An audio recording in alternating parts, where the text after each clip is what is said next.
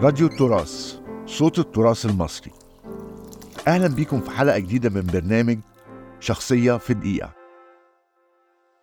هنتكلم النهاردة عن شخصية رياضية قصته فيها جميع أنواع المشاعر. فريد سميكة بطل عالمي في رياضة الغطس من مواليد اسكندرية سنة 1907 وبيعتبر واحد من أفضل الغطاسين المصريين في التاريخ.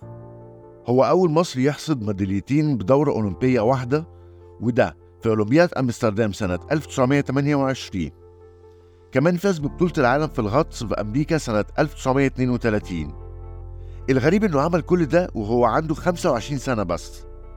والأغرب إنه اعتزل في الوقت ده كمان وبالتحديد في سنة 1932 استوقفني جدا موضوع الاعتزال ده. وعرفت بعد كده إنه كان عاوز يتفرغ للعروض الاستعراضية ونجح فعلا جدا في العروض دي عالميا.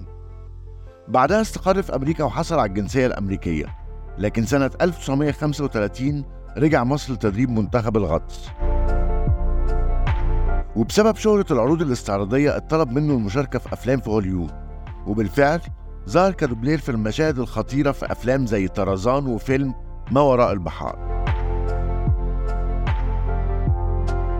ده غير إنه شارك بقفزاته في فيلمين من الأفلام الوثائقية عن رياضة الغطس من إنتاج مترو جولدن ماير اللي بتعتبر واحدة من أكبر شركات الإنتاج السينمائي في هوليوود في فترة الأربعينات.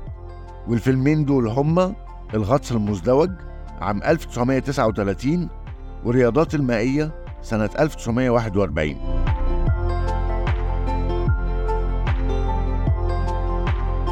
مع بداية الحرب العالمية الثانية في سنة 1942 بدأ فريد حياة مختلفة تماما.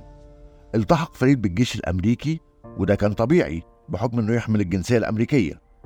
كمان كان عنده خبرة سابقة عن الطيران وكان بيتعلم بسرعة.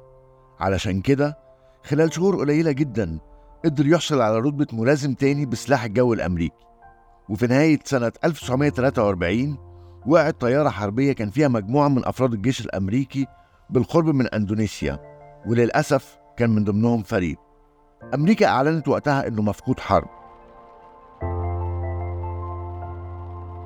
لكن القصة في الحقيقة غير كده خالص. اللي حصل إن أثناء واحدة من الهجمات الجوية الأمريكية على اليابان قدر اليابانيين يوقعوا عدد من الطيارات وياخدوا مجموعة من الأسرى اللي كان فريد واحد منهم. وطبعا اتعرفوا عليه بسهولة لأنه كان مشهور. اليابانيين كان ليهم عادة صعبة قوي مع الأسرى وهي قطع رؤوسهم متعلقة على بوابات المعسكرات. وللأسف فريد واجه نفس المصير. انتصارات رياضية تألق سينمائي نهاية مؤلمة. بكده نكون وصلنا لنهاية حلقتنا. استنونا في حلقة جديدة من حلقات شخصية في دقيقة